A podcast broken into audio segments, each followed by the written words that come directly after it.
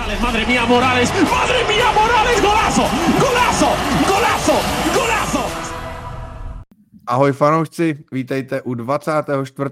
dílu podcastu Golazo. Jehož hlavním tématem je klub Valencia CF, slavná španělská značka, která v posledních mnoha letech prožívá velké vrcholy i velké pády a ne na to se zaměříme. Bohužel jsme se trefili zrovna do chvíle, kdy Valenci zasáhla i velká lidská tragédie, my můžeme určitě jen vyjádřit upřímnou soustrast všem pozůstalým a samozřejmě na takové obrázky se nikdy nedívá dobře a, a věříme, že budeme v takových věcí uh, zmiňovat jen, jen minimálně. Nicméně pojďme proto tedy k tomu uh, šťastnějšímu a tím je fotbal. Dave, kolik si viděl za ten minulý víkend zápasu španělské La ligy?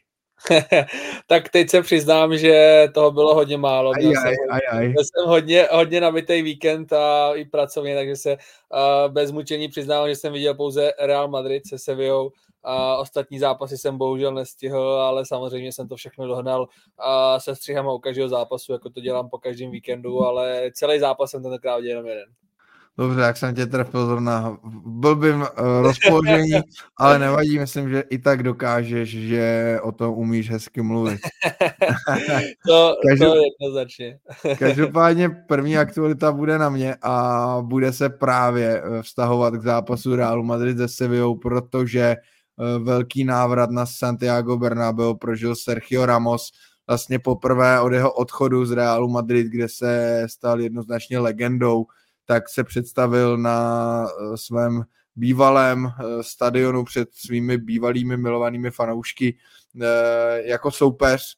Ono už k tomu jednou mohlo dojít, když hrálo, hrálo PSG na Realu, ale tehdy byl ráno moc zraněný.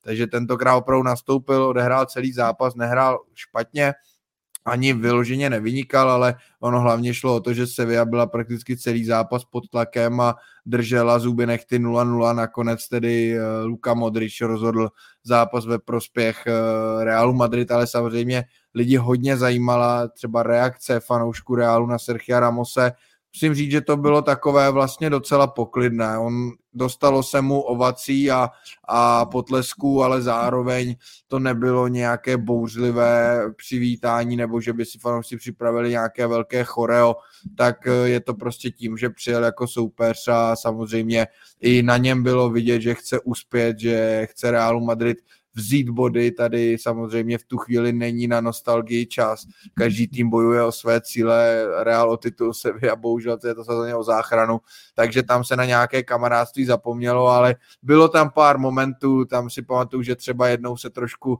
Ramos razil s Lukasem Vasquezem a hned se tak objali, nebo si tam něco vysvětlovali s Tony Krosem a bylo to v takovém jako přátelském duchu, tak eh, ty vazby tam jsou samozřejmě velké a, a na to se samozřejmě nezapomíná jen tak videu a vlastně z takového toho tunelu v kabinách, ve kterým se, ve kterým se hráči obou týmu setkávají před zápasem. Tam bylo krásně vidět, jak eh, on se s každým hráčem Realu zdravil, se všema si povídal, smáli se, bavili se, takže ty vazby pořád Real Madrid má. Já jsem si posvítil na Athletic Bilbao, protože ten eh, zažil docela neovyklou věc o víkendu, když prohrál zápas, protože z posledních 21 zápasů se mu to stalo jenom jednou a jinak eh, buď vyhrával nebo remizoval, hrál, hraje hraje a je, hraje ve výborné formě. Teď přijel na, na Betis a ten zápas se mu absolutně nevyvedl.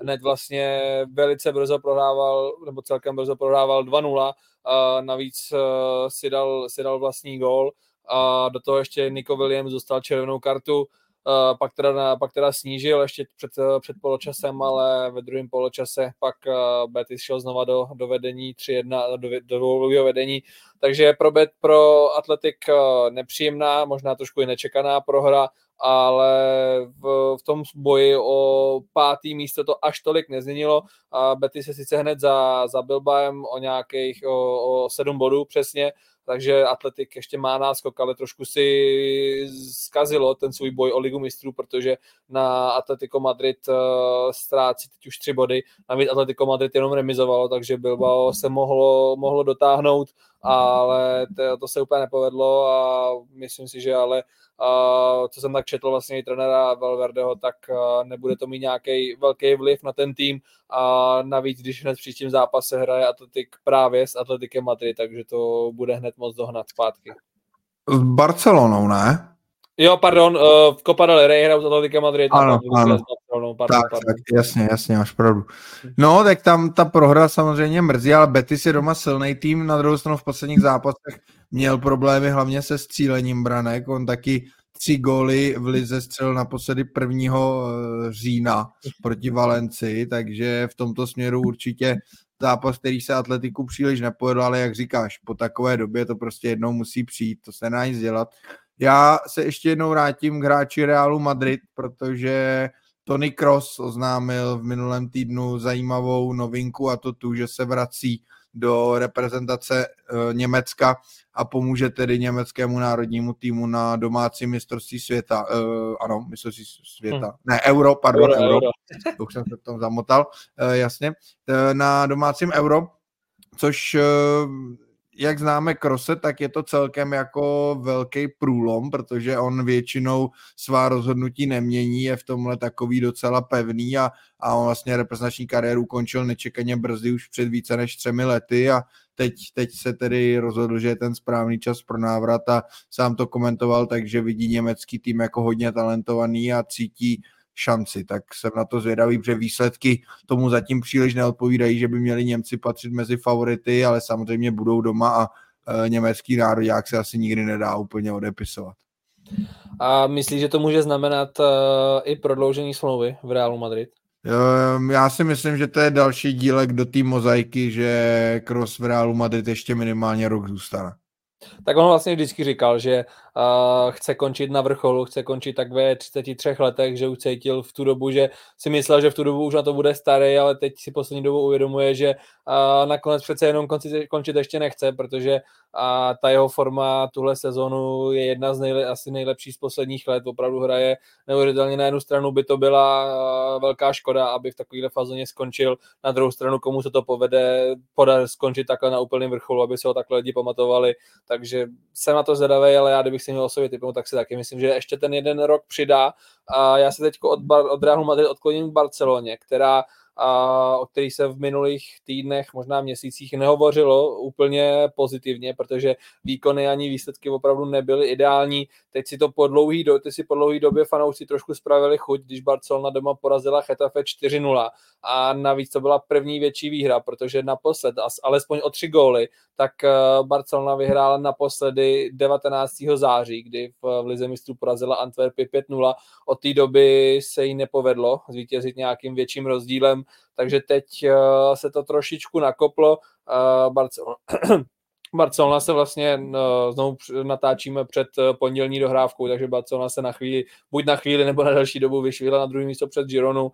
A teoreticky by ještě mohla promluvit o, do, do, do toho boje o titul, pokud se jí pokud si udrží uh, takovýhle výkony, jako, jako převedla z Chetafe, tak si myslím, že by teoreticky tam ještě nějaká šance být mohla. Ale samozřejmě by musel začít ztrácet Real Madrid, nemá to Barcelona ve svých rukou.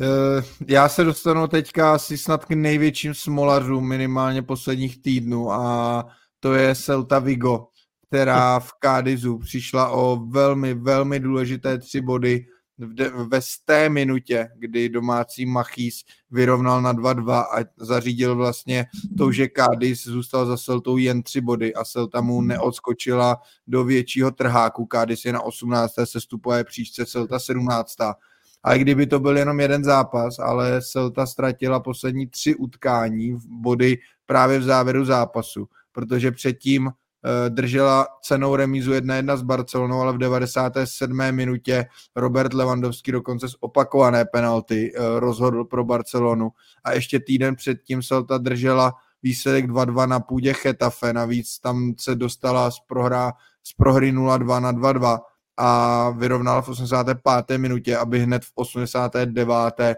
dostala na 3-2 a opět tedy o ty body přišla, takže já vím, že to je jenom samozřejmě velké kdyby, ale kdyby se hrál fotbal 88 minut nebo měla Celta lepší závěry utkání, tak mohla mít teď o čtyři body více jenom z těch posledních tří kola. Koukalo by se i na tabulku určitě mnohem lépe než teď, ale je to další bolest Celty v této sezóně a že jich bohužel je tedy hodně. no samozřejmě dá ten gol v 90. ať už vyrovnávací nebo vítězný, tak je fantastický pocit, ale když ho dostanete, tak to je šílený a, a je otázka, jestli to Celtu pak nebude ještě mrzet na konci. A teď už se dostáváme k pikantnosti týdne a uh, já jsem se tentokrát podíval na VAR a jeho fungování ve Španělsku, protože samozřejmě ono to není úplně nějaká jako ve smyslu pikantnost, ale pikantnost je to v, to, v tom případě, když a, se o tom varu neustále hovoří, jak funguje, nefunguje, jak komu, a, komu více pomáhá, nepomáhá, tak a, španělský deník Marka přišel ze statistikou, kterému týmu a, VAR neuznal nejvíce gólů a je to s velkým přehledem Real Madrid, který mu VAR odvolal v této sezóně na ligy už 27 gólů. Uh, na druhém místě je Sevilla, který, který mu VAR neuznal, který VAR neuznal 20, 16 gólů, uh, pak je následuje Atletico Madrid 14, Valencia 14, Real Sociedad 13, Celta 12 a Barcelona 11. Uh, na jednu stranu asi se všichni shodneme, že ten VAR má nějakou funkci, ale pokud se bude zaobývat neustále věcmi, Eh, kdy hledá úplně, kdy je to opravdu jenom o hledání toho minimálního kontaktu, aby, aby se mě tam něco našlo, tak eh, pak to za mě trošku smysl ztrácí, protože to pak eh, se opravdu stane to, že se bude neuznávat každý druhý gol. Opravdu si myslím, že by se měl VAR opravovat jenom výrazné chyby a třeba v zápase Realu se Sevillou se stalo, že se našel faul někde na půlce, ani nevím, jestli to byl opravdu faul, byl to takový obyčejný souboj, který by se jinak úplně přešel a nevím, jestli tohle v tom, tom smyslu to má hmm. úplně, eh, to má nějaký velký význam. Přiznám se, že mě ten VAR kolik štve, protože ani to hrozně kazí emoce, když si chcete zařvat a že jste dal, že váš tým dal gól a teď vlastně už vás napadá, jestli to náhodou se tam něco nenajde. Třeba z konkrétně Realu, když se to stalo v této sezóně už skoro 30krát, tak to už je absolutně obrovský číslo. Jako ta samotná statistika samozřejmě nemá nějakou velkou vypovídající hodnotu, protože jsou neuznaný goly a jsou neuznaný goly. Eh, ten teďka třeba, jak si zmiňoval s tou Sevillou, je za mě opravdu úplně nádherný příklad toho, jak VAR nepoužívat, eh, prostě najít tam za každou cenu nějaký kontakt někde tamhle na půlce, ale kdyby to byl ještě jasný faul, jasná ruka, dobře, ale tohle byla, eh, dá se říct, sporná situace, tak to přece tam už nemusíme ty rozhodčí mít, jako Uh, tak uh, když vyhodnotí běžný souboj, že to není faul, no tak ho nechte, že to není faul, ne? Jako tohle za mě totální kravina.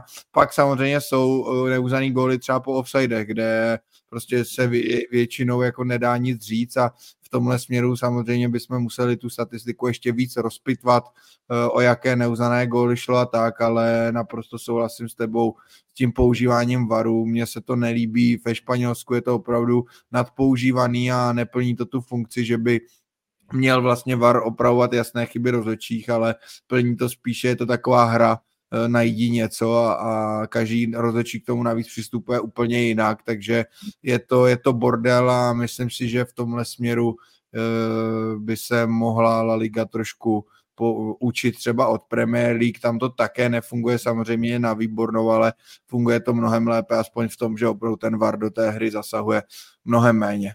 Nicméně na to bychom asi klidně mohli natočit ně, samostatný díl, k tomu bychom měli hodně co říct. Teď už pojďme na Valenci. Hlavním tématem dnešního golaza je španělský klub Valencia CF, jistě velmi zajímavý tým, který prošel za poslední leta mnoha pády i mnoha vrcholy a o tom všem se dneska budeme bavit. Eh, než se dostaneme k nějaké první historii, tak eh, Dave, když se řekne Valencia, čím ty máš nejvíc spojenou, ať už je to hráč, manažer nebo třeba nějaký úspěch, neúspěch? Tak uh, kdyby to, kdybych měl říct hráče, tak si určitě vybavím uh, brankáře Kanizárese. To je pro mě uh, osoba naprosto spojená s Valencí a kdybych měl to nějak jako slovem vyjádřit, tak bych řekl jako nechutnost, protože jako hrát na Valenci, zejména na tom přelomu, přelomu století, tak bylo opravdu nechutný. Tam žádný tým nejezdil rád, protože na mesta vždycky byla výborná až skoro nikdy nenávistná atmosféra, zejména pro třeba Real Madrid nebo pro, Balenci, pro Barcelonu, když pro Barcelonu asi spíš tolik ne, ale zejména pro ten Real Madrid, tak a, ta atmosféra tam byla opravdu nepříjemná a nechtěl tam, nechtělo se tam nikomu hrát. Proti Valencii se opravdu strašně těžko hrálo a teď v posledních letech tak je to, je to bohužel velký trápení. Dostaneme se k tomu. Já kromě Kaně Zárese, což je úplně ikonický golman s tím svým blondětým hárem, tak uh, musím zmínit třeba i Gajsku Mendietu, což byl můj hodně, hodně oblíbený hráč. Nicméně pojďme, pojďme do historie, kterou projedeme relativně rychle, ale je důležitá i k tomu, o čem budeme mluvit uh, posléze. Já začnu eh, v sezonou 85-86, kdy Valencia nečekaně spadla do druhé ligy. Ale možná nečekaně není až tak správné slovo, protože tehdy už finančně na tom nebyla vůbec dobře a ty eh, finanční problémy se kupily a kupily. Bylo to i hodně kvůli výstavbě nebo přestavbě mesta i kvůli mistrovství světa, které se konalo v roce 1982 ve Španělsku. Co je tam zajímavé a proč to také zmiňuji? Potom se stupuji, strašně pomohli fanoušci, kteří se za klub postavili, vykoupili okamžitě všechny permanentky a, a Valencia se i díky tomu okamžitě vrátila do ligy. A po první takové okoukávající sezóně, řekněme, tak začal první vzestup Valencie, eh, mimo jiný spojený i s osobou známého trenéra, trenéra Guse Hidinka, který tým převzal na začátku 90. let klub také otevřel nový tréninkový areál a já bych vlastně řekl, když se, když samozřejmě odbočím od té úplné historie, já nevím, 50. let a, a tak dále, že tohle je takový ten opravdu první velký vzestup Valencie a, a první krok k zařazení se mezi tu vlastně španělskou špičku. Je to tak a na to samozřejmě se navázaly příchody fakt kvalitních fotbalistů, jako byl třeba Predrag Mijatovič v roce 1993.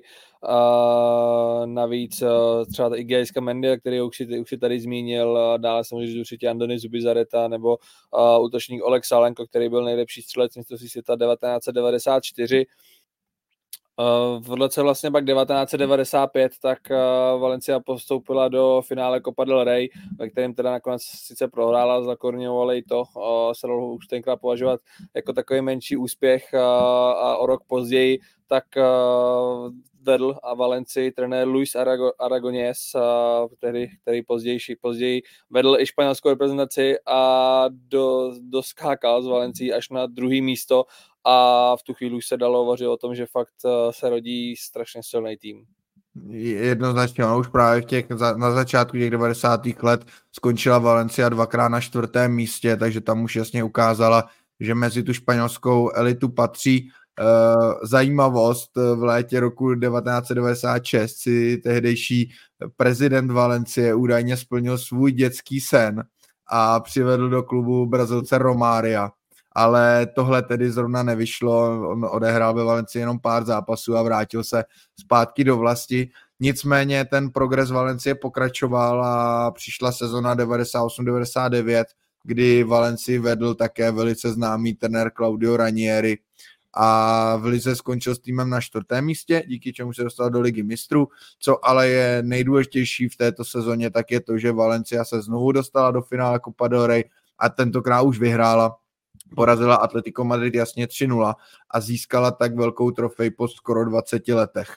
Takže tohle to bylo pro Valenci určitě obrovsky důležité a, a je to takový první velký milník a ty další následovali velice rychle poté, protože hned v následující sezóně dokráčela Valencia do finále ligy mistrů a tady už opravdu začíná ta, řekněme, zlatá éra Valencie.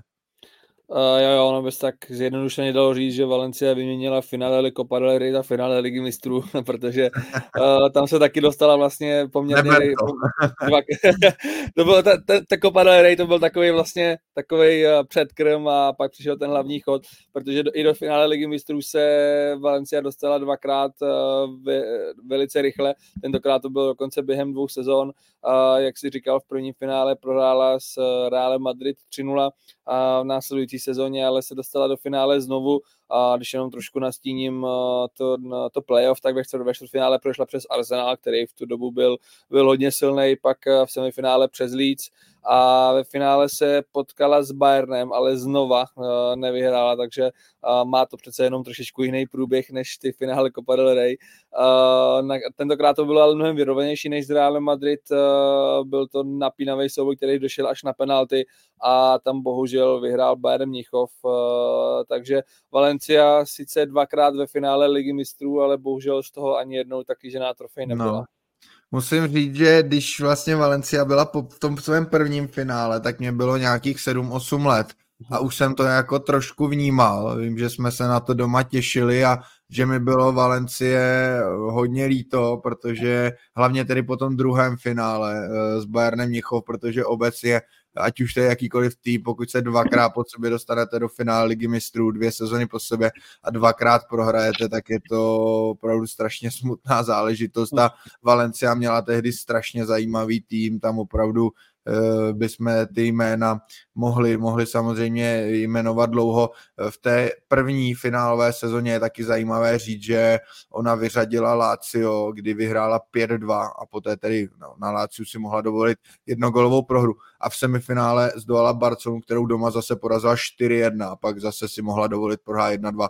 Takže to dokazuje, že to nebyly nějaké upachtěné eh, náhodné postupy, ale že Valencia opravdu byla velice silná tehdy tedy Real Madrid byl na její síly, opravdu Real byl tehdy také na vrcholu svých sil, nicméně co se týče toho finále s Bayernem, tak tam to bylo mnohem vyrovnanější a zajímavé bylo, že dá se to označit za takové penaltové finále, protože uh, vlastně Valencia šla do vedení v prvním poločase z penalty, poté měl penaltu i Bayern, ale Mehmet Scholl ji neproměnil, jenže ve druhé půli dostal Bayern další penaltu, tu už legendární Effenberg proměnil, no a co tomu nechtělo, tak samozřejmě došlo i na penaltový rozstřel poté a v něm byl úspěšnější Bayern, takže ve Valencii na jednu stranu až, až jakoby nečekané úspěchy, na druhou stranu taky obrovský, obrovský zklamání a nutno také říct, že po tom druhém finále ve Valencii došlo ke změnám. E, vlastně novým prezidentem se stal Jaime Orty, a přivedl na lavičku i nového trenéra, tím se stal Rafa Benitez.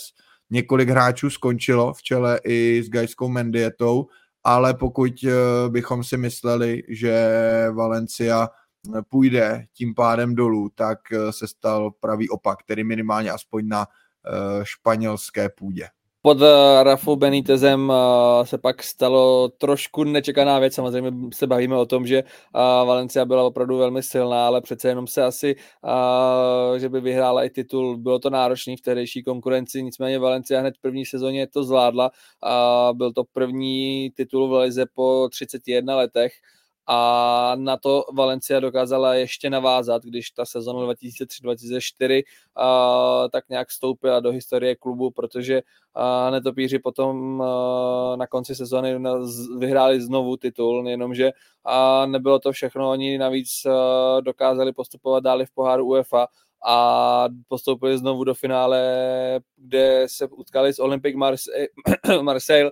Tentokrát už jim do evropský finále vyšlo, vyhráli 2-0 a získali tak první evropskou trofej od roku 1980, takže a, takovýhle historický double si myslím, hmm. že už, o nechci úplně říkat, ale je dost možný, že už se to minimálně dlouhá léta opakovat tak. v Valencii nebude.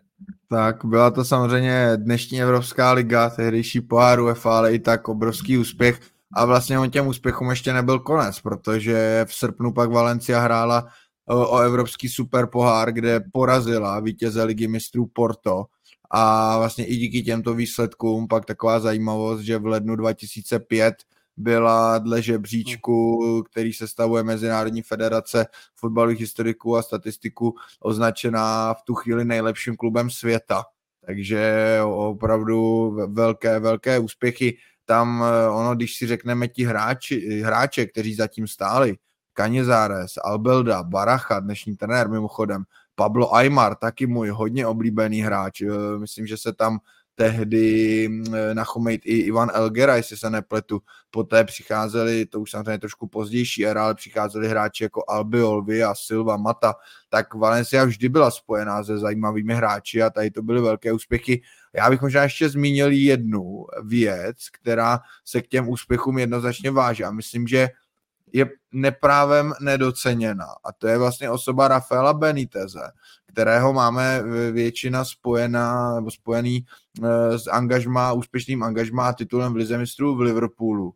Potom už třeba i méně úspěšnými angažmá v čele samozřejmě s Realem Madrid, kde si trošku získal i takovou pověst, řekněme, takového profesora a neúplně oblíbeného trenéra. Ale když si vezmeme tady, co dokázal s Valencí opravdu za tři sezony, dva ligové tituly a vítězství v Evropské lize, tak to si myslím, že je hodně, hodně nedoceněný úspěch Rafaela Beniteze. Uh, to jednoznačně, on uh, si myslím, že je to trenér, který doplácí možná na uh, nevím, jestli předsudky, ale na to, že není úplně oblíbený mezi hráči, nicméně ta, a, a tak ho vlastně, když není hráč, když není nějaký trenér oblíbený mezi hráči, tak uh, ty fanoušci to pak hodně rychle převezmou a často to pak je i na tribuně, ale myslím, Benitezovi se určitě nedá odepřít uh, jeho taktická připravenost a on uh, jako strateg je, byl velice dobrý a myslím si, že pořád je, když samozřejmě teď už uh, se ta doba změnila, ale ve Valencii předvedl opravdu neskutečný kus práce, ale i, i vlastně potom, eh, když pak odešel, tak eh, ta sezona 2007-2008 tak byla hodně divoká, protože během jedné sezóny se u toho týmu vystřídali čtyři trenéři, začal, tu sezonu začal Kike Sanchez Flores, a dočasně ho nahradil Oscar Fernandez, a pak přišel Donald Kuman a ten byl taky vyhozen, možná jste taky eh, zaznamenali ten jeho příspěvek v díle o Joaquinovi, a nakonec eh, v posledních těch eh, zápasech tak musel Valencii doslova zachraňovat eh, dočasný trenér Voro. Jo, a jak už jsme právě v tom díle o Joaquínovi říkali, tak paradoxně v této sezóně, která na ligové úrovni byla šílená a velmi špatná, tak vlastně Valencia vyhrála Copa del Rey když ve finále porazila, porazila Chetafe, ale předtím přešla i právě přes Barcelonu, Atletico Sevillu, eh, Betis tedy, pardon, tak, eh, tak to, to bylo ve velkém kontrastu, ale jak si říkal, nakonec to musel zachraňovat Voro, té osobě Vora bych se ještě chtěl pak dostat v závěru, protože to je strašně, strašně zajímavá osobnost ve Valenci.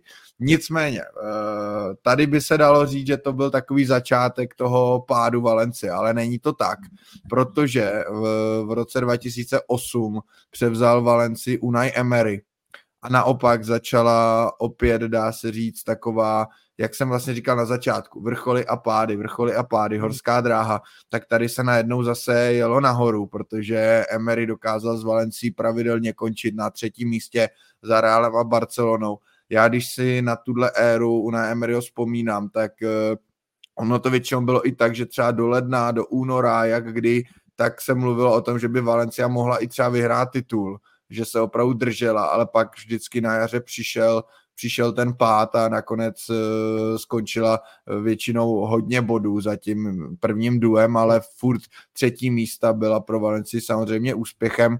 Nicméně on to Emery neměl ve Valenci zase tak lehké, protože zvlášť ty poslední rok, dva, už na klub hodně doléhaly finanční problémy, on si úplně nemohl diktovat, jaké hráče by chtěl, naopak mu někteří hráči odcházeli a nakonec tedy odešel i, i sám Emery. Uh, je to tak. On, jenom bych tomu doplnil, že vlastně to se, jak si dobře říkal přesně, tak se, se stalo s Valencí. To se mu vlastně stalo i dvakrát se Sevillou, Emerymu, uh, že někdy v lednu, únoru držel Sevillu na těch předních příčkách, dokonce se bla, bla, pardon, mluvilo o tom, že by Sevilla mohla promluvit o toho boje o titul, pak to nakonec na jaře spadlo, je to otázka, čím to je, možná to bude samozřejmě i tím uším kádrem, kdy ať už ten Sevilla nebo ten Valencia se rozhodně v té šíři kádru nemohla vyrovnat Reálu nebo Barceloně, nicméně, když Emery odešel, což byla velká škoda, ale on to byl vlastně jeho první velký angažmá, on si pak udělal jméno ještě, ještě na, dalších, na dalších místech, ale když odešel, tak uh, v sezóně 2013-14, tak uh, se Valence umul trenér Pisy, který si myslím, že byl docela oblíbený mezi fanouškama, fanouškama Valencie, uh, dovedl tým vlastně do semifinále Evropské ligy, ale ani on dlouho nezůstal. A hned vlastně po sezóně skončil. A vedení přivedlo Nuna Espirita Santa, a což byla vlastně podmínka nového majoritního majitele Valencie Petra Lima. My, když se dneska bavíme o osobě Nuna Espirita Santa, tak dneska už by to byl možná dobrý krok, nebo je to známý trenér, který si ve Wolves udělal docela dobrý jméno. Nicméně tenkrát to byl ještě celkem neznámý člověk a uh, tím asi můžeme nastartovat tu éru Petra. No, než, jenom ještě než ji nastartujeme, tak zase trošku kontextu. Právě po tom, co odešel Emery, tak eh, zase začalo to období střídání trenérů a ve chvíli, kdy právě Valencii převzal Pizy a dostali tedy až do semifinále Evropské ligy, tak se fanoušci trošku radovali, že tam konečně bude zase někdo na delší období a místo toho tedy takhle nečekaný vyhazov Nicméně Peter Lim nebyl hned od začátku tou nenáviděnou osobou, kterou je dnes. Naopak byl v podstatě vítán jako hrdina zachránce, protože opravdu Valencia na tom byla finančně velice špatně. A tady samozřejmě přišel příslip toho, že do klubu napumpuje peníze a díky tomu se z té známé značky, stane jeden z nejlepších klubů ve Španělsku, jak už to tak bývá. Ambice byly velké, eh, nový stadion, tituly, hráči a tak dále a tak dále. No, ale realita e, samozřejmě úplně jiná. I když je zase potřeba říct, že ta první sezona ještě asi ten optimismus fanoušků trošku podpořila, protože tam opravdu přišly drahé posily, jako třeba Alvaro Negredo, André Gomes nebo Rodrigo Moreno, a Valencia skončila na čtvrtém místě, takže tam se ještě dalo opravdu mluvit o tom, že jako super, no jenže pak uh, už tedy opravdu začalo to temné období Valencia a to jak co se týče hráčského kádru, tak uh, lidí na lavici. No ono vlastně Valencia mohlo být uh, takový první Wolverhampton, protože uh, t, t, nebo vím, že tenkrát byla taky docela dost polemika, že Valencia začala přivádět hráče zejména ze stáje Jorgeho Mendese, agenta Cristiana Ronalda a i právě trenér uh, Nuno Espirito Santo do toho patří, uh, takže jednu dobu se vodili jen hráči jenom uh, z téhle stáje, což uh, není nikdy dobře, pokud se nějaký klub spojí s jedním agentem a nakonec eh, ne, nebylo to tak rozsáhlý. Uh, Nuno, uh, pardon, Jorge Mendes si udělal potom svůj biznis ve Wolverhamptonu, ale v, ve Valencii to možná bylo ještě horší. Pro mě protože... jenom ve Valencii asi brzy zjistil, že tolik peněz zase nedostane od majitele. zjistil, že tam to nejde tolik vyždímat, tak šel do Anglie. no a Petr Lim přivedl Garyho Nevilla, který teď nevím, jestli, jestli nekecá sám, ale podle mě to bylo jedno z jeho prvních trenerských angažmá, nebo určitě, určitě. to neměl předtím žádný úspěšný, ale Uh, Já ne, myslím, že dokonce bylo první a do dneška jediný. Jako. První, dokon... to je prostě úplně krok, jako přesně jak vždycky říkáme VTF přestup, tak tohle bylo přesně to. Na jednu stranu obrovský jméno, OK, ale jako úplně bez nějakých trenérských zkušeností nebo jako předpokladů. A, tak, tak jenom jsem... promiň, ať, no. ať uvedeme na prvou míru, Google jsem teďka, tak on byl asi tři roky asistentem u anglické reprezentace Aha. A, a samozřejmě byl teda tehdy eh, hlavně velice oblíbeným a uznávaným televizním expertem a on i tehdy říkal, že by si vlastně vyčítal, kdyby uh, o tom dokázal mluvit a pak do, té, do toho nešel, do, do té, té, ale nabil si teda hubu jako velkým, velkým jako způsobem no. a myslím si, že tím jeho trenerská kariéra prakticky skončila a vlastně rád se, rád se vrátil do televize, no. jako on do dneska je podle mě do dneška ve Španělsku vysmívaný jako nejvtipnější a jeden z nejhorších trenérů, jako co, co kdy nejen ve Valencii, ale možná i úplně ve Španělsku byli, protože opravdu nezanechal po sobě vůbec nic. Si myslím, že v jednom snad i z prvních zápasů tak snad dostal, dostal šestku od Barcelony nebo tak nějak, teď se nejsem přesně jistý. A nicméně pak, když odešel, tak přišel nový trenér Paco Ayesteran, který skončil hned po, po čtyřech zápasech té nové sezony 16-17. Tam se poprvé ukazovalo uh, ta, ta Limová strašná ukvapenost a ten tým potom převzal Cesare Prandelli, jenomže ten tam taky nezůstal moc dlouho a k, uh, na lavičku se dostal znova Voro, ke kterému ty určitě máš jeden zajímavý detail. Chtěl jsem to ještě nechat až na trošku jo. později, ale, okay, ale když, už, když už si to nakous, tak uh, on totiž nám tady pak ještě Voro párkrát zazní. Uh, je to vlastně takový uh, neustálý dočasný trenér Valencie, protože on je v klubu opravdu hrozně dlouho, trénuje tam, nebo trénoval tam všechny možné kategorie uh, a často byl asistentem u prvního týmu s tím, že když byl pak trenér odvolán, tak on to jako dočasný manažer převzal a celkově tak to vedl Valenci osmkrát, jednou tedy jako normální trenér na, na plný úvazek, tomu vydrželo asi 25 zápasů a sedmkrát jako dočasný trenér, takže on vedl Valenci osmkrát, ale odkoučoval jenom 49 zápasů, takže taková, taková zajímavá osobnost Valencie a dá se říct takový trenér, co hasí průšvihy a musíme říct, že mu to ale na druhou stranu celkem vycházelo, že opravdu párkrát tu Valenci vyloženě zachránil. Nicméně, eh, jak si vlastně už i naznačil, tak eh, ono v těch letech 2015-2017 nešlo jen o střídání trenérů, v čem mm. se stal Petr Lim nenáviděnou osobou, ale šlo hlavně o to, že on začal opravdu až nepochopitelně rozprodávat kádr a vlastně z toho zajímavého týmu, který pod Unajem Emerym několik let předtím hrál opravdu pravidelně ligu mistrů, tak eh, se stal tým, který měl spíše starosti na druhém polu tabulky a tím si samozřejmě eh, poštval fanoušky proti sobě. Navíc, eh, co se týkalo nového stadionu, tak zatím po něm tedy po nějakých pracích nebyly ani, ani potuchy, ani, ani, ani poslechy. Hmm. Ale zase nebyla by to Valencie, nebyla by to ta horská dráha, hmm. kdyby nepřišlo léto 2017 a příchod trenéra Marcelína. A vlastně takové, dá se říct, nečekané vzedmutí toho týmu. To jsem jakoby přesně chtěl dodat, že uh, to, že se mu nepovedlo, že se Limovi nepovedlo přivízt dobrýho trenéra, tak OK, jako to se stane. To na jednu stranu není nic, co by uh, se mu úplně nějak extrémně muselo vyčítat, že by nějak chtěl zakirovat klub, ale ten hlavní problém právě byl, když uh, v těch letech 2015-17 začal ten tým rozprodávat. Tam začal uh, ten první hněv fanoušku, uh, v roce myslím, že až 2017, tak uh, už se zaznamenaly nějaký první protesty a hrozně se, hrozně se oblíbilo heslo Lim vete já, znamená prostě Lim už odejdi. A oni mu to i v, i v angličtině mají často nápisy Lim go home.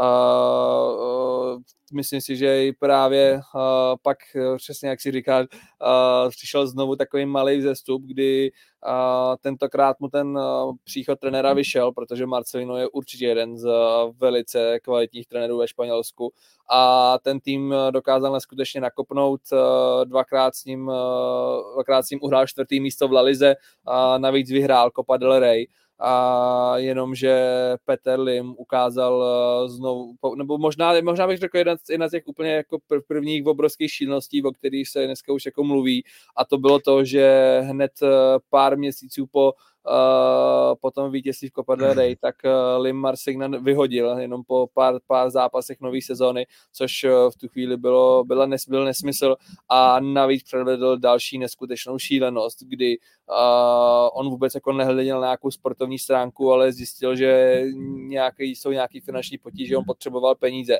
tak prodal kapitána, hlavně ikonu klubu, Danyho Parecha, který uh, patřil dlouho, dlouhodobě k nejlepším hráčům klubu, tak ono prodal rivalovi, který vlastně do Villarealu za úplně směšných 2,5 milionu euro. Uh, jeho hodnota přitom tehdy činila 25 milionů eur, což prostě do dneška je za mě naprosto šílený krok a taky to tak vnímali fanoušci jako naprostou zradu, hmm. jako že v, v, uh, majitel prostě udělá nějaký špatný kroky, přivede špatného trenéra, brzo ho vyhodí, OK, ale že prostě takovýhle vás takhle zesměšní, že vašeho i kapitána, dlouhodobou ikonu, pošle rivalovi úplně za podpultovou cenu, tak to, to bylo do, do dneška, do dneška si myslím, že se mu to nikdy nezapomene.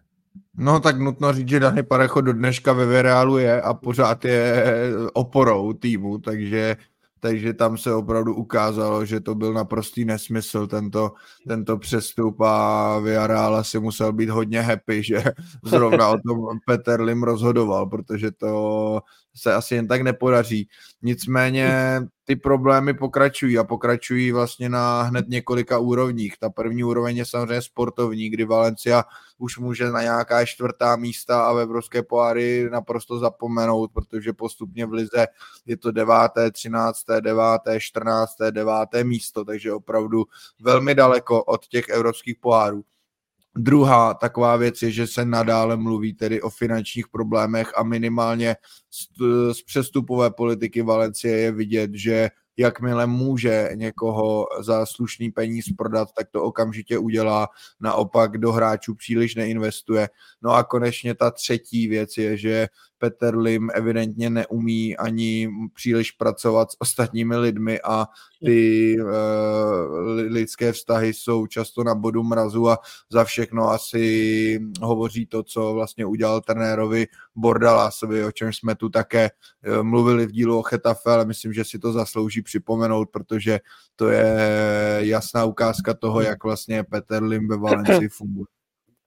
Uh, určitě, nebo minimálně třeba kdo neslyšel ten díl z Chetafe, tak to možná uslyší poprvé. Tak uh, právě začalo to v květnu 2021. Já promiň, že tě do toho skočím, ale kdo neslyšel díl z Chetafe, ať se opustí. Já myslím, že řekneš, že neslyšel díl Chetafe, tak ať jde do. ne, ne, tak to samozřejmě zase ne. ne, to samozřejmě ne, ale uh, začneme teda tím uh, květnem 2021, kdy Valencie představila Joseho Bordalase jako trenéra, který má na starosti nový projekt. Uh, věřila mu vlastně budoucnost klubu, věřila, že on dovede, vyvede ten klub z krize. Já se přiznám, že tenkrát jsem to bral jako výborný krok, že po dlouhé době, nebo samozřejmě Marcino byl taky skvělý trenér, ale prostě Bardelas mi tak strašně zapadl tím svým agresivním stylem a tím, jak Valencia se prezentovala tím, jak byla doma strašně nepříjemná, nechtěl proti nikdo hrát, tak stejně on takovýhle klub vytvořil z Chetafe.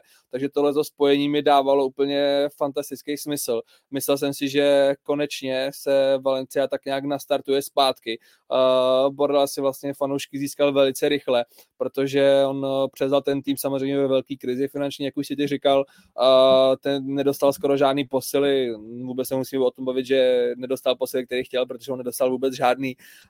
Ze, ze 13. místa tým vlastně vytáhl na devátý, hlavně došel do finále Copa del Rey, což bylo taky, taky výborný úspěch. Tam sice nestačil na Betis, ale i tak fanoušci mu vlastně strašně děkovali, že uh, se zase, zase vrací možná trošku uh, takový ten, taková ta klasická uh, dráha, že to, zase, že to zase postupuje nahoru.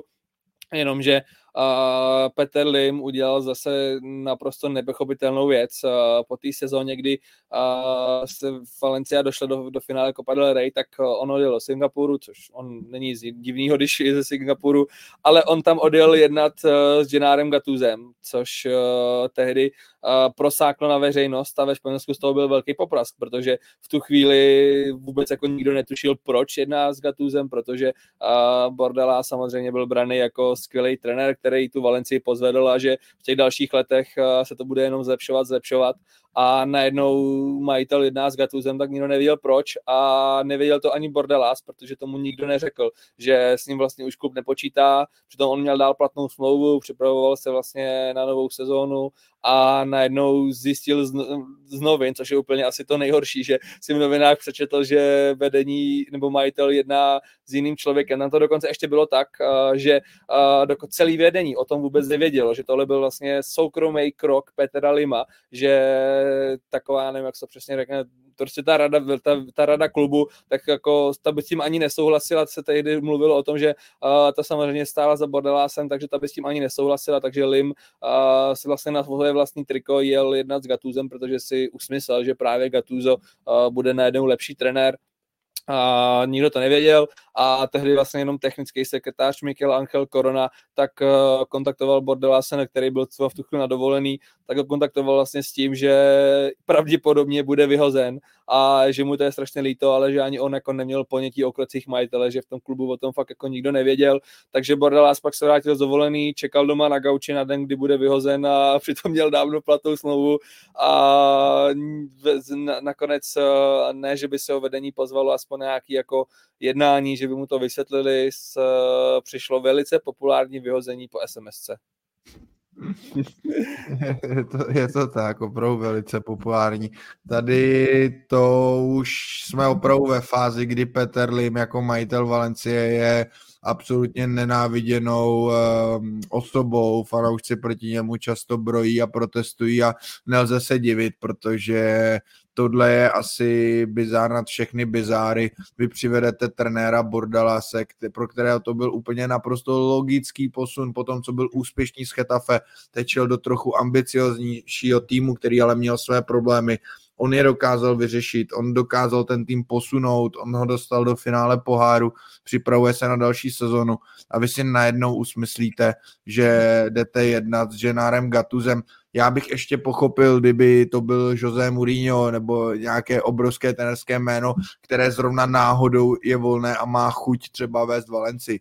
Ale Gennaro Gattuso Eh, se vším respektem k němu, jaký to byl hráč, tak co se týče jeho trenérské kariéry, tak prostě za sebou úspěchy neměl, nemá je do dneška a vy kvůli takovému uh, trenérovi uh, to prostě risknete, uh, vyhodíte uh, oblíbeného a úspěšného trenéra po jedné sezóně, přivedete tedy Gatuza, jak se ukazuje, tak, eh, nebo ukázalo, hmm. tak eh, to sportovně opravdu byl totální nesmysl a Gattuso vlastně nevydržel ve Valencii ani jednu sezonu a, a byl, byl zase odvolán. Tradičně to po něm převzal zachránit trenér Voro a, a pak už tedy, pak už tedy přišel uh, Ruben Baracha, současný kouč Valencie.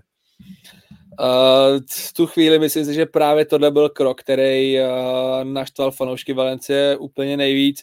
Uh, vzniklo ve Valencii nějaký združení, nevím přesně, abych to, nevím, jak bych to popsal, a prostě združení, který mělo za úkol vy, vyhnat uh, majitele Valencie Petra Hlima z klubu podepisovali se petice, které podepisovali strašně moc lidí protestovalo se vlastně neustále před každým zápasem možná, když si zadáte vlastně Peterlim Valencia, tak e, možná jako první vám na obrázkách Google vyskočí takový ty žlutý, uh, žlutý nápisy z, nebo žlutý papírky, kde bylo napsáno Let go home, protože těma se to ve Valencii jenom hemžilo a na důkaz vlastně toho, jak moc je nenáviděný, tak tehdy i Enrique Arce, který ho znáte, a, nebo někteří znáte ze seriálu La, La Casa de Papel jako Arturita, tak uh, on vlastně řekl, že uh, Lim je víc, že má pro, pro, pro Lima vzkaz, že on jako majitel Valencie je víc nenáviděný, než on jako Arturito v La Casa de Papel, což uh,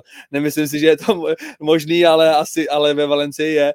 A řekl, neřekl to vlastně jen tak, řekl to v tu chvíli, kdy se svolával obrovský protest, který se zúčastnil, který úplně přesáhl tu fotbalovou stránku, protože se pod něj podepisovali právě herci, zpěváci, nevím, teď influencery, to je jedno, ale prostě všichni jako známí osobnosti, co ve Valencii něco znamenali, tak se prostě po tohle se podepisovali, bylo jim strašně líto, že Valencia, která byla dlouho jako píchou toho města na ty, po té fotbalové stránce, tak že najednou jde takhle úplně do záhuby, protože opravdu se bavíme o tom, že šla do záhuby, protože kolikrát to i vypadalo, že to skončí hodně špatně, ty finanční problémy byly velký, herně to vypadalo špatně, Valencia uh, kolikrát opravdu zachraňovala ten sestup na poslední chvíli, zejména třeba v minulé sezóně, tak no tam to bylo, tam to bylo hodně těsný, tak jestli se k tomu chceš nějak blíž ještě dostat. Jo, zrovna jsem chtěl říct, že nemusíme chodit už tak daleko do historie, že vlastně v minulé sezóně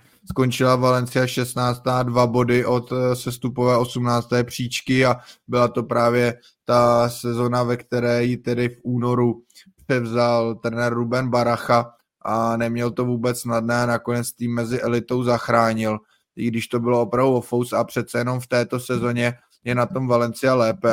Aktuálně, když, když natáčíme, my natáčíme ještě před víkendem, po kterém se to může malinko změnit, ale je Valencia na osmém místě.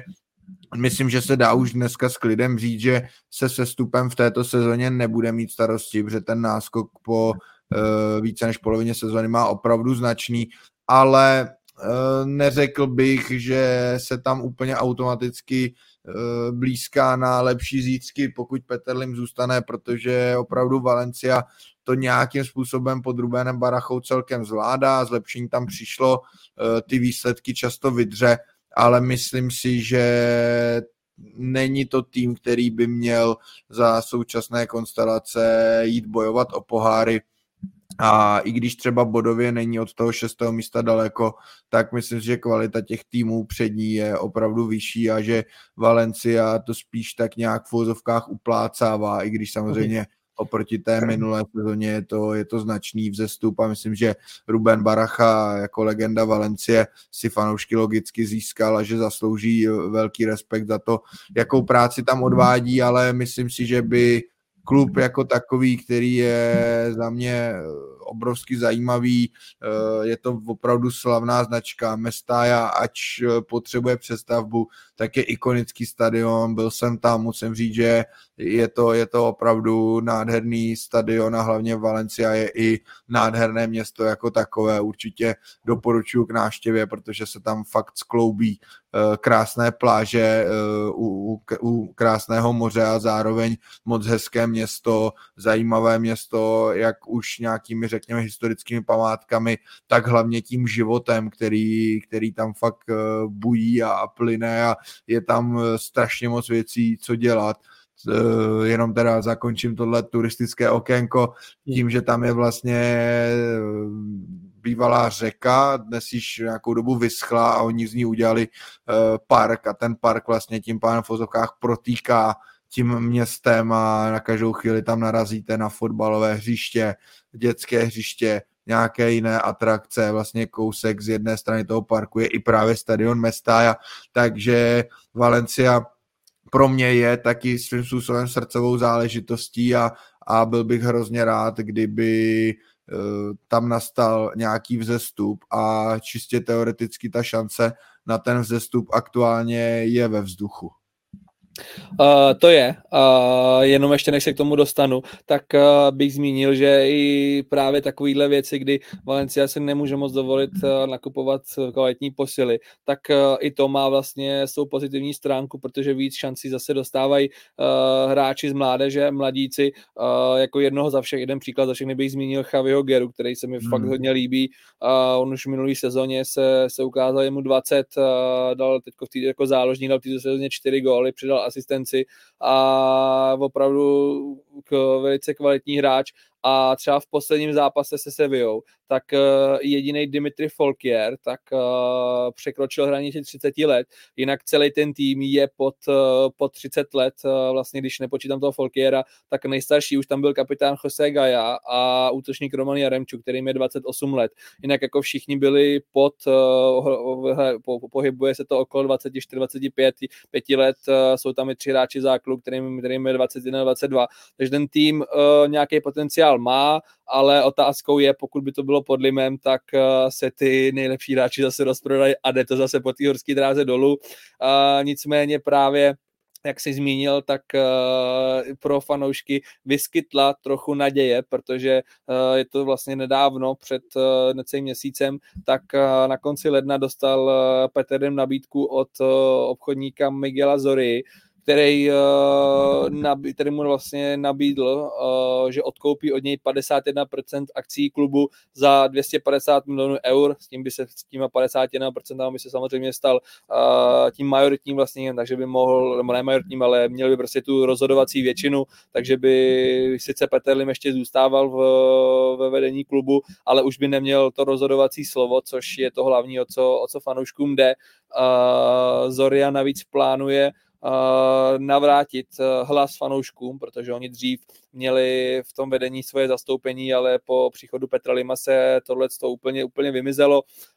Samozřejmě slibuje dostavit stadion, na který se od příchodu Lima v roce 2014 vůbec nesáhlo a tuhle nabídku uh, zatím je, je, je v platnosti do konce února, má čas teda ještě nějakých, no samozřejmě teď už je to, no, je, zase možná se to za těch pár dní změní, ale uh, ono je otázka, no, protože samozřejmě Lim, uh, dlouho se mluvilo o tom, že chce ten klub prodat, že už tu Valencii vlastně nechce, ale když nemohl najít nějaký, buď nemohl najít nějakého dobrýho uh, kupce, nebo nebyl spokojený, nebo na poslední chvíli si to rozmyslel a cuknul z toho prodeje, takže je otázka, jak se zachová teď, on je to strašně nevyspětelný člověk, uh, ve Španělsku se hovoří o tom, že Zoria má opravdu velký zájem a že i když uh, mu Lim do konce února neodpoví, tak uh, že on tu nabídku prodlouží do konce března. Uh, samozřejmě ta nabídka od něj vypadá luxus, vypadá skvěle pro fanoušky Valencie a na druhou stranu asi bych trošku bezil euforii, protože každý majitel, který přijde, tak rozhodně neřekne, já si to koupím a uvidíme, co se stane, vždycky hmm. naslibuje to nejlepší a pak je otázka,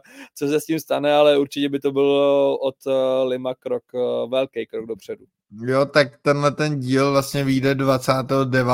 února, takže to je opravdu poslední z nejposlednějších dnů únoru.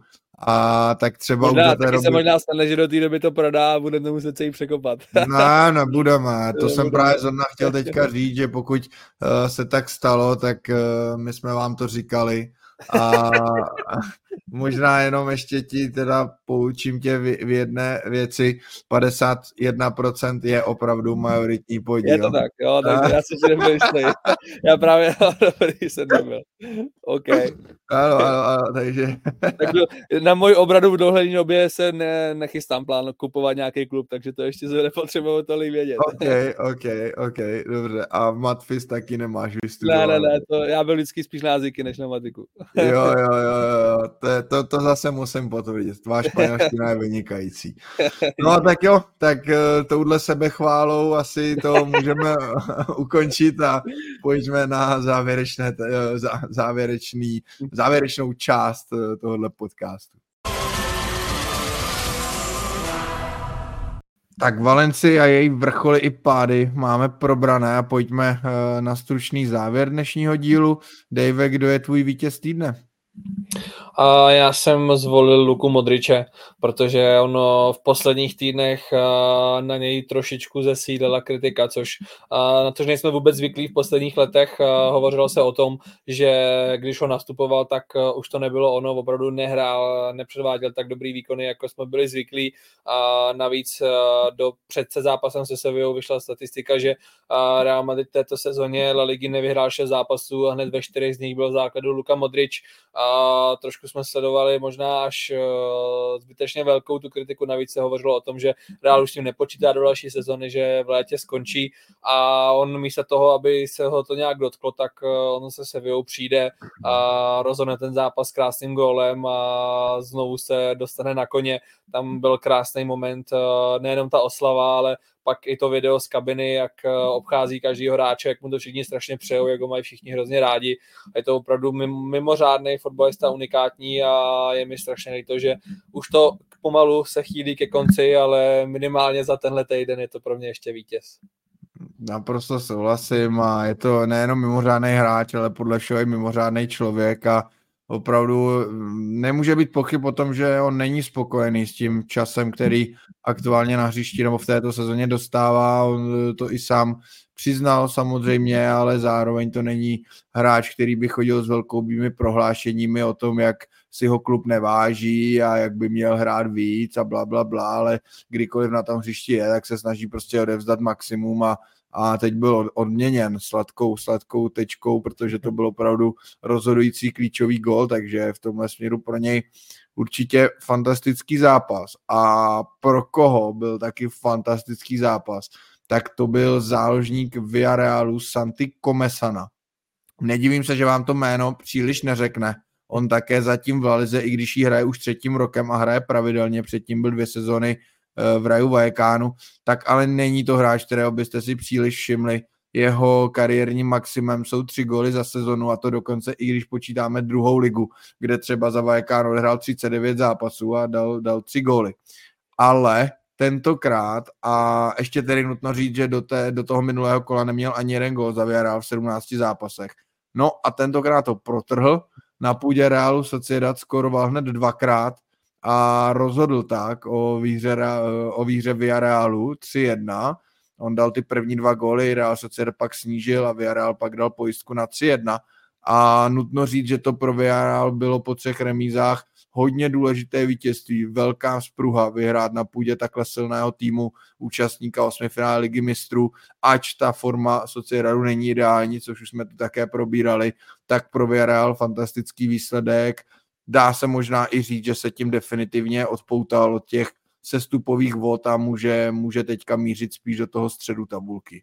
Uh, jednoznačně, jednoznačně souhlasím a hned na tebe navážu, protože já jsem jako poraženýho týdne tentokrát nevybral žádný jednotlivce, ale celý tým a to právě Real Sociedad, protože je, to, je to hrozná škoda, uh, kam se to vlastně posunulo. Na podzim jsme tady, jsme tady Real Sociedad vychvalovali, já jsem tu snad jednom díle zmínil, že je to v tu chvíli pro mě tým, který předvádí v Leze nejlepší fotbal fakt bylo radost se na ně podívat, ale ta forma po novém roce dost odešla a z posledních vlastně sedmi zápasů Real Sociedad vyhrál jenom jednou a to v minulý týden na půdě Majorky, která hrála od celý druhý poločas s červenou kartou a i tak eh, Real Sociedad dal gol až v 93. minutě a fakt se teďko trápí s eh, osmi finále ligy mistrů a se asi dá říct, že jednou nohou venku, venku na PSG prohrál 2-0 Teď navíc eh, domácí porážka s trošku trápicím se Villarrealem, kterou si myslím, že se určitě, určitě nepočítalo, takže je to, je to dost velká škoda, já jenom doufám, myslím, že to asi ani nikoho nenapadne a v Realu se dát odvolávat trenéra Imanola,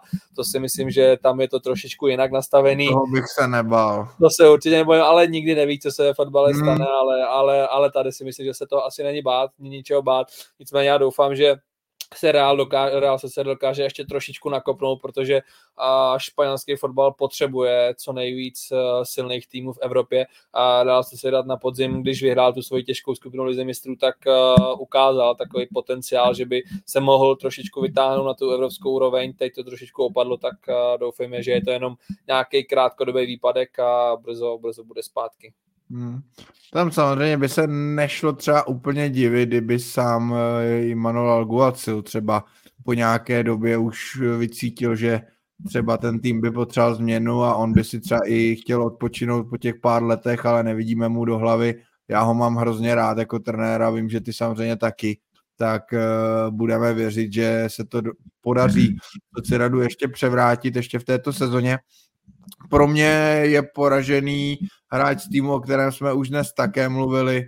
Uh, tím týmem je Athletic Bilbao, které uh, prohrálo tedy 3-1 na půdě Betisu a nutno říct, že na tom mluví podíl měla jedna z hvězdiček klubu a to je Nico Williams výborný hráč, kterého v této sezóně pravidelně chválíme, jak za výkony, tak za jeho přístup, za to srdcaství, tak ale tentokrát to hrubě nezvládl, protože on dostal za takový opravdu sporný faul. Já bych za to žlutou tedy nedával, to je pravda, ale dostal žlutou kartu za faul, kousek od liney, a on to tak, tak vehementně protestoval, že viděl, že už to rozhodčí nevydržel a dal mu druhou žlutou a okamžitě tedy červenou kartu. Než Já ti tady jenom doplním, ono to přímo, on mu totiž přímo zatleskal před obličejem. No, to já to teď chci říct, jo, že, promiň, promiň. že nešlo o to, že by mu nějak e, nadával nebo že by byl rozuzřený, ale naopak on mu ironicky jednak nejdřív ukázal palec nahoru a pak mu ještě tleskal a ještě jako ukazoval, hm, dobře z toho odpískal to a furt s tím nepřestával, nepřestával, až se teda rozhodčí naštval, já ho naprosto chápu a vyhodil ho, no, takže zkrat, dá se říct eh, Nikův eh, zkrat a naopak, ale musím říct, že v tomto bych se rozhodčího zastal, že si myslím, že to udělal správně a mělo by to takhle být, aby si tohle prostě hráči nedovolovali já naprosto souhlasím za mě jenom dobře. A na druhou stranu na trošičku obhajobu Nika je ještě, je ještě mladý, já mám, mám si 20 let, 21 let, takže a byl to takový jeho první zkrat, takže myslím si, že se to určitě poučí, určitě brácha nebo i trenéři mu to dají významně pocítit, že takhle ne, nicméně já pořád nechápu, že v rozhodčí tohle prostě nesnášejí, když jim ironicky zatleskáte mm. nebo jim ukážete palec a stejně to ty hráči pořád dělají, i když ví, že prostě je to bude stát žlutou, v tomhle případě dokonce i červenou, nedokážu pochopit, že se radši neotočí, neřekne si v hlavě, co je to za no, všechno možný, ale tohle takhle, takhle se vyjádřit, to samozřejmě není, není nikdy ideální. Je to tak? Tak jdeme na pozvánky. Na co pozveš naše posluchače tentokrát?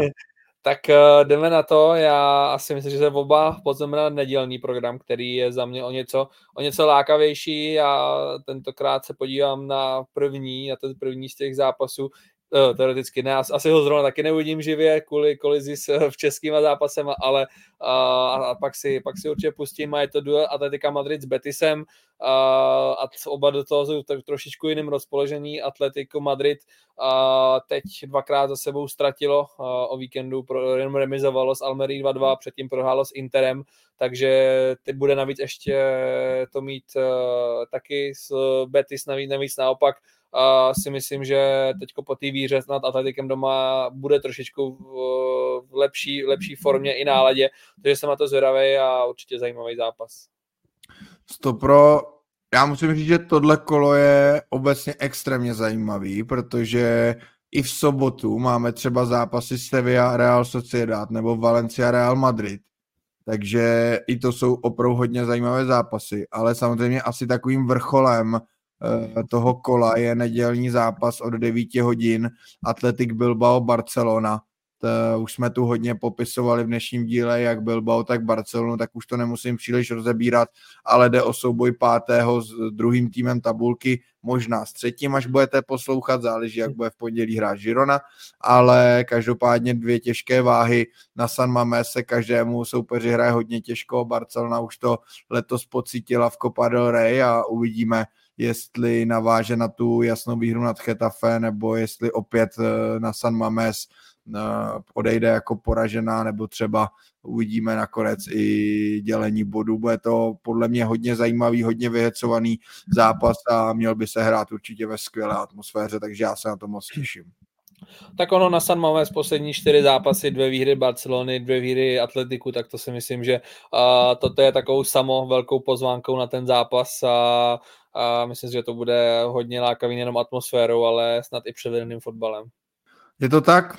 A to už je z našeho dnešního celkově už 24. dílu vše, tak my děkujeme jako vždy našim věrným posluchačům, eh, máme radost z toho, že se ta komunita pomaličku, ale jistě rozrůstá a klidně nám pište, eh, sledujte i nás na sociálních sítích, případně web golazopodcast.cz, kde jsou i nějaké kontakty, kam můžete právě právě i psát ať už dotazy nebo třeba vaše připomínky, nápady eh, a samozřejmě i třeba příběhy ze španělských stadionů a měst, to nás moc baví číst. Takže děkujeme za to a mějte se fajn. Mějte se, ahoj.